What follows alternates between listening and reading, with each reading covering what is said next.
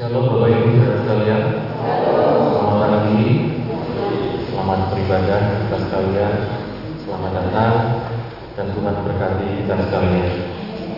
Kita bersyukur pada Tuhan kalau pagi hari ini Tuhan memberikan kita kesempatan untuk bersama-sama beribadah di tempat ini meskipun masih dalam satu suasana yang eh, pandemi gitu ya, masih dalam situasi yang tidak menentu ya, tapi sesuai dengan anjuran pemerintah kita tetap melaksanakan dengan protokol ya, kesehatan.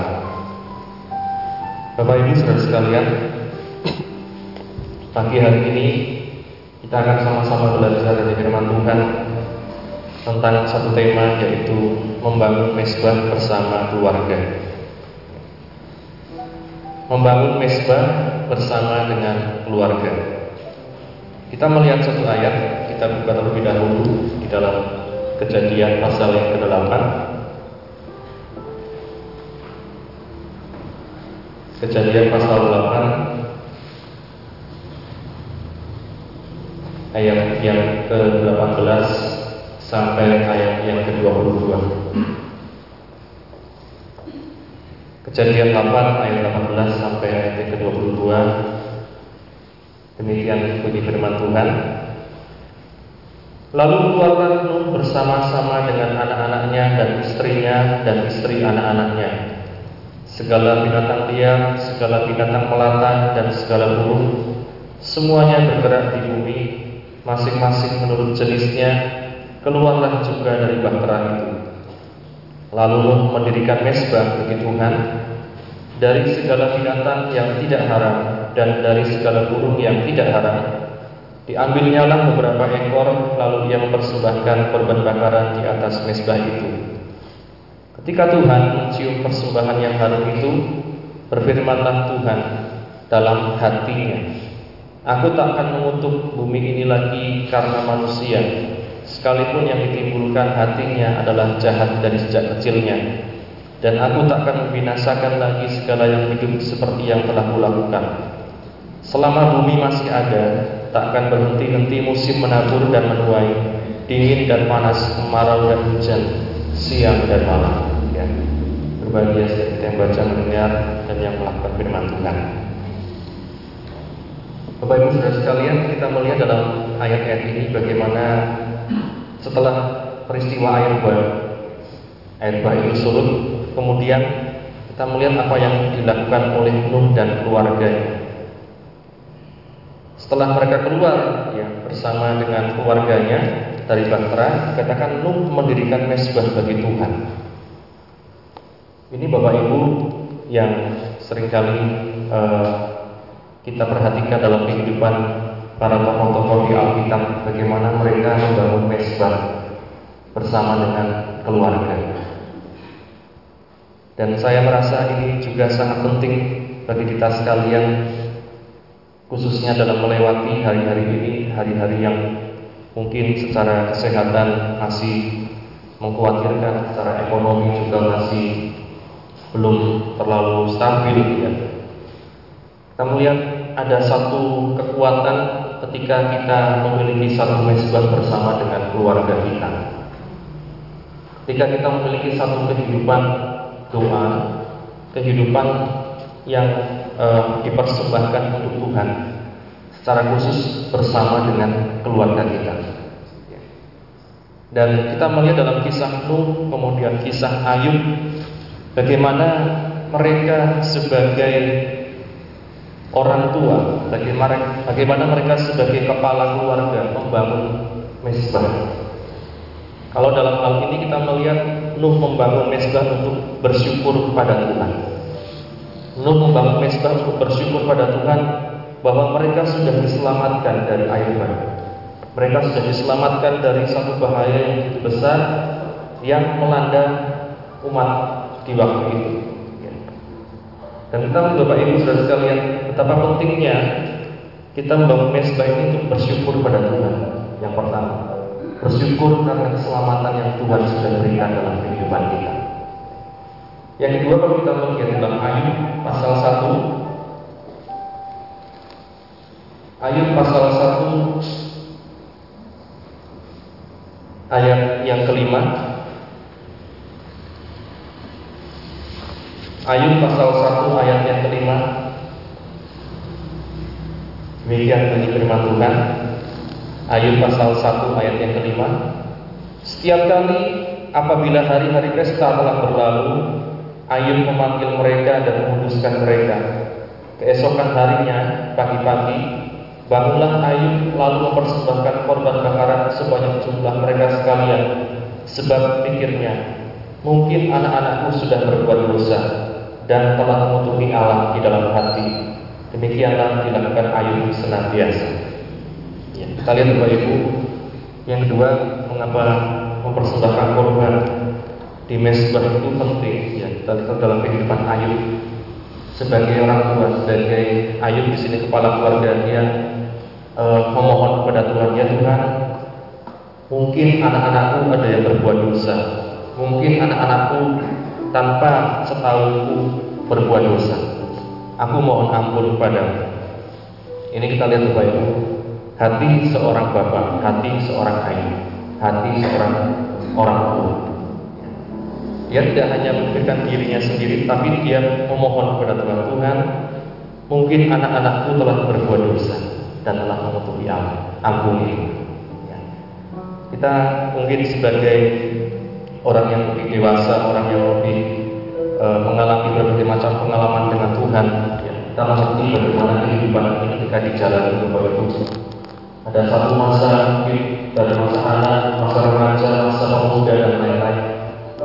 Ada satu masa-masa yang penuh dengan gejolak, penuh dengan ketidakpastian, penuh dengan pergumulan batin yang mungkin tidak diketahui oleh orang tua. Dan ketika melewati masa-masa tersebut, mungkin mereka bertemu dengan teman-teman ya yang bukan membangun tapi malah membuat mereka jauh dari Tuhan. Seperti yang dialami oleh anak-anak Ayu ini dikatakan mereka mengadakan pesta masing-masing menurut diri mereka di rumah mereka untuk makan minum bersama-sama. Ya, sering mengadakan pesta tapi Ayub kita melihat sebagai seorang tua, sebagai seorang ayah, dia katakan dia bangun mesbah keesokan harinya pagi-pagi. Lalu dikatakan mereka, Ayub memanggil mereka, memutuskan mereka, dan dikatakan mungkin anak-anakku sudah berbuat. Nah, ini Bapak Ibu, kalau kita melihat sesungguhnya beratnya peran seorang tua di sini. Bukan hanya tentang dirinya sendiri, tapi juga tentang anak-anaknya, tentang bagaimana keturunannya di hadapan Tuhan. Dan kalau kita lihat dari Ayub Bapak Ibu, dia memberi satu contoh teladan bagaimana dia bangun mesbah.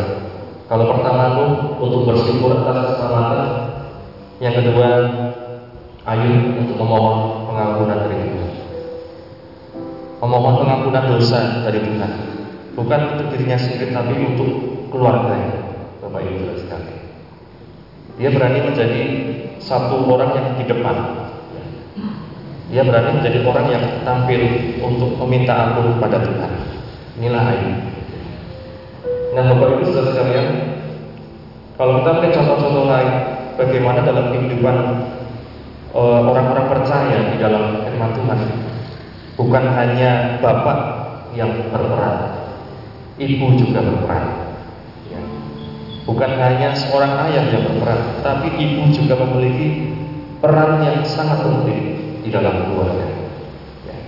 Kita buka satu contoh dalam 2 Timotius pasal 1. 2 Timotius pasal 1 2 Timotius pasal 1 ayat yang ke-5 2 Timotius 1 ayat yang ke-5 Demikian bunyi firman Tuhan. Sebab aku teringat akan imanmu yang tulus ikhlas, yaitu iman yang pertama-tama hidup di dalam nenekmu Lois dan di dalam ibumu Eunike, dan yang aku yakin hidup juga di dalam dirimu. Ya. Lihat Bapak Ibu garis yang dilihat oleh Rasul Paulus di sini ternyata satu garis dari seorang ibu. Ternyata iman Timotius ini, iman Timotius sebagai seorang yang percaya untuk menggembalakan satu jemaat tidak berdiri sendiri, tapi diawali dari seorang ibu dan kalau atas lagi diawali dari seorang nenek. Ya. Peran orang tua, khususnya ibu, sangat penting di dalam membangun mesbah keluarga. Ya. Nenekmu Louis, kemudian ibumu Eunike, kemudian baru turun ke Timotius. Ya. Nah ini Bapak Ibu banyak uh, penafsir Alkitab kalau kita melihat di dalam kisah Rasul pasal 16 dari perbandingan Kisah Rasul pasal 16 ayat 1 Kisah para Rasul pasal 16 ayat 1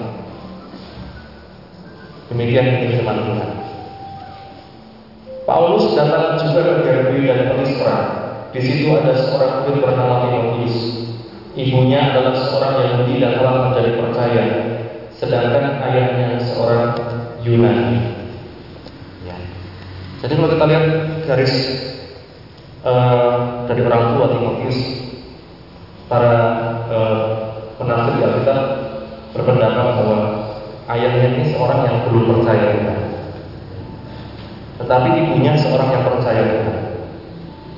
Dalam kehidupan kita sehari-hari di sekitar kita mungkin banyak juga terjadi fenomena seperti ini. Ibunya percaya Tuhan, ayahnya belum percaya, atau ayahnya percaya, ibunya belum percaya. Tapi kita lihat Bapak Ibu ini tidak menggagalkan rencana Tuhan atas seorang Timotius. Karena apa? Kita lihat Timotius dibangun imannya oleh ibunya. Dibangun imannya oleh seorang ibu yang sungguh-sungguh pada Tuhan. Yaitu siapa tadi? Eunika. Dan Eunika mendapatkannya dari mana? Dari atas lagi, dari Louis. Jadi betapa penting Bapak Ibu, kalau saya katakan tadi, mesbah keluarga untuk apa? Bukan hanya untuk pertama bersyukur, yang kedua minta ampun, yang ketiga kalau saya katakan transfer iman. Ya. Mentransfer iman. Warisan turun temurun dari generasi ke generasi yang tidak bisa habis-habis. Itu adalah iman iman Kalau kita bisa mentransfer iman ke generasi selanjutnya itu adalah sesuatu yang sangat berharga dalam kehidupan satu keluarga. Kalau kita lihat mungkin dalam garis keluarga kita masing-masing dari atas siapa yang sangat kuat menanamkan iman kepada kita, apakah kita sudah bersyukur atas apa yang dilakukan oleh mereka kepada kita. Timotius katakan imannya dari uh, dikuatkan oleh Eunika, Eunika dikuatkan oleh Paulus, sehingga untuk mereka beriman. Tidak heran Timotius menjadi seorang hamba Tuhan ya, yang dipakai Tuhan secara luar biasa dalam pelayanan. Bapak Ibu sekalian dari seorang bapak tadi kita belajar dari Nuh, dari Ayub, dari seorang ibu kita belajar dari Louis, dari Eloisa. Dengan demikian, apakah iman seorang anak hanya tergantung pada orang tuanya? Orang tua berperan besar atas perkembangan iman. Tetapi firman Tuhan katakan, Bapak Ibu, tiap-tiap orang bertanggung jawab atas dirinya sendiri. Ya. Jangan sampai kita berada dalam satu situasi kemudian kita salahkan oh kenapa dulu orang tua saya seperti ini? Kenapa dulu ayah saya seperti ini? Kenapa dulu ibu saya seperti ini? Harusnya mereka baik mereka kita mungkin sebagai anak ya, menuntut orang tua bisa ini bisa itu punya ini punya itu iman yang hebat seperti seperti itu tanpa kita sadari dalam firman Tuhan di dalam perjalanan kita bersama Tuhan kalau kita mau menghadap Tuhan, kalau kita datang kepada Tuhan, kita tidak bisa gandeng-gandengan hati. Kita menghadap Tuhan satu persatu Bapak Ibu Saudara. Baik kita orang tua, baik kita anak, baik kita siapa pun, firman Tuhan katakan setiap orang bertanggung jawab atas dirinya sendiri. Yehezkiel pasal yang 18 kita lihat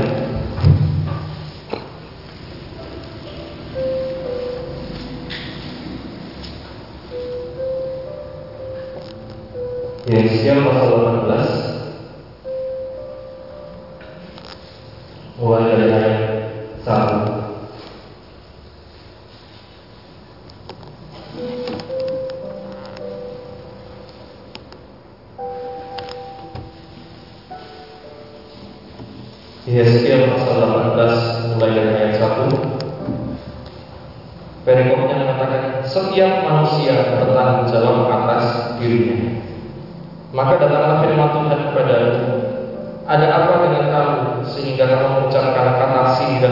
tanah Israel Ayat-ayat makan buah mentah dan gigi anak-anaknya menjadi hidup Demi aku yang hidup, demikianlah firman Tuhan Allah kamu tidak akan mengucapkan kata singgah ini lagi di Israel. Sungguh semua jiwa aku punya, baik jiwa ayah maupun jiwa anak aku punya. Dan orang yang berbuat dosa itu yang harus mati. Tahu Bapak Ibu. Kemudian kalau kita baca di ayat-ayat selanjutnya, kita diberi contoh. Ada yang ayahnya jahat, anaknya berbuat baik. Apakah kemudian anaknya akan e, mewarisi kejahatan ayahnya ternyata dikatakan firman Tuhan tidak demikian setiap orang bertanggung jawab atas dirinya sendiri jangan kita menyalahkan orang lain menyalahkan orang tua menyalahkan anak menyalahkan siapa pun atas apa pun yang terjadi dalam kehidupan kita setiap orang tua bertanggung jawab tetapi ingat kita juga bertanggung jawab atas diri kita sendiri. Berapa banyak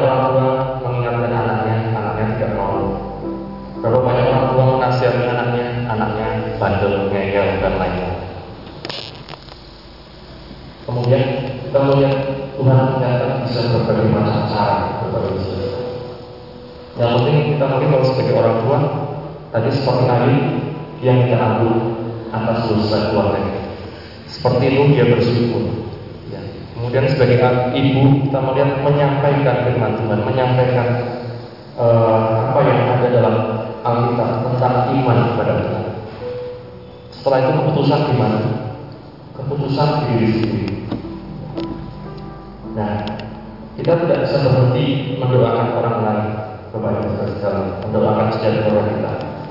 Di sisi lain, ingat juga kita bertanggung jawab atas kita sendiri di hadapan Tuhan. Kalau di dunia ini kita mungkin bisa punya paper.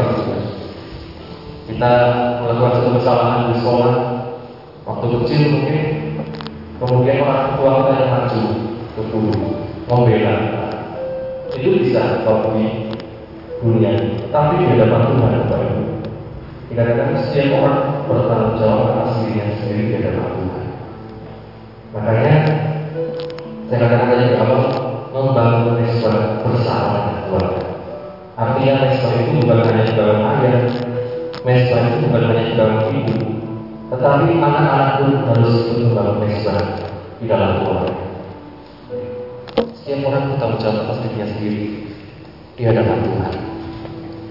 Dan ketika kita mengerti kebenaran ini, Bapak Ibu Saudara sekalian, tidak ada pribadi lain yang dapat kita andalkan selain daripada pribadi Yesus Kristus.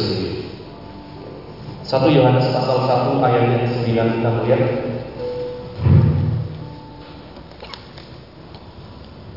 Satu Yohanes pasal 1 ayat yang 9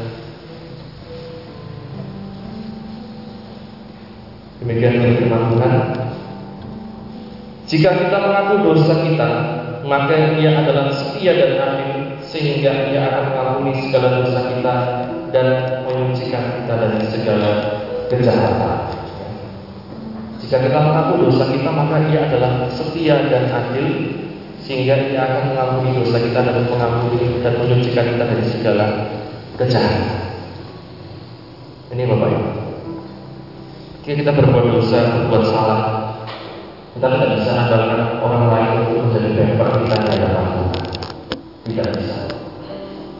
Di sorga nanti di pintu gerbang sorga kita tidak bisa mengandalkan iman orang lain untuk membela kita atau iman orang dalam ya, untuk meloloskan kita dari pintu sorga. Tidak bisa. Memang mengatakan siapa orang dalam dia sendiri dan siapa yang bisa menjamin keselamatan itu. adalah kita datang kepada Yesus, Tuhan Yesus. Jika kita mengaku dosa kita, maka ia adalah setia dan adil. Ia akan mengampuni kita, ia akan menyucikan kita dari segala pelanggaran dan dosa. Ini Bapak Ibu Saudara sekalian yang sangat penting dalam kehidupan kita. Karenanya nasihat firman Tuhan seperti yang saya sampaikan kemarin dalam uh, persekutuan doa Sabtu, kita buka dalam Ibrani pasal 12 ayat yang kedua sampai tiga. Ibrani pasal 12 ayat 2 sampai 3. Ibrani 12 ayat 2 sampai 3. Marilah kita melakukan dengan apa yang tertuju kepada Yesus yang memimpin kita dalam iman dan yang membawa iman kita itu kepada kesempurnaan yang dengan mengabaikan kehinaan tekun memikul salib dan disuka cita yang disediakan bagi dia yang sekarang duduk di sebelah kanan tata Allah. Ingatlah selalu akan dia yang tekun menanggung bantahan yang sehebat itu terhadap dirinya dan tiga orang-orang berdosa, supaya jangan kamu menjadi lemah dan putus asa. Firman Tuhan katakan, pandang selalu kepada Tuhan memandang manusia bisa mengecewakan memandang orang yang kita andalkan bisa mengecewakan memandang Tuhan tidak pernah mengecewakan sebab dikatakan apa? ia yang tekun memikul salib dan sukacita yang disediakan bagi dia. Selanjutnya dikatakan ingatlah selalu akan dia. Ingat selalu akan dia. Ini Bapak Ibu Ingat selalu akan apa yang Tuhan kerjakan, kasih dan setia Tuhan di dalam kehidupan kita pribadi lepas pribadi. Bagaimana cara mengerti, bagaimana cara terus menghadap pada Tuhan? Salah satunya adalah ketika di keluarga kita masing-masing, diam-diam dari kita pada pesta. Di situ kita bisa mengingat lagi pada Tuhan. Di situ kita bisa memandang lagi pada Tuhan. Membangun mesbah Seperti yang saya katakan tadi. Untuk kita punya mata yang selalu tertuju pada Tuhan. Untuk kita selalu mengingat kasih Tuhan dalam hidup kita. Bahkan ketika kita bisa sharing bersama dengan keluarga kita masing-masing, saling berbagi satu sama yang lain, saling mengampuni satu sama yang lain. Di situ karena apa? Karena ada Tuhan yang sudah mengampuni kita pribadi pasti baik. Karena Bapak Ibu Saudara mari pada hari ini saya cerita untuk membangun Kristus bersama-sama keluarga kita masing-masing. Terlebih-lebih di masa pandemi seperti ini, kita hanya beribadah sekali seminggu satu jam, bukan satu waktu yang banyak. Tapi kalau kita bersama dengan keluarga setiap hari kita berbisnis, di situ kita bisa mengingat Tuhan di situ kita bisa menemukan kasih setia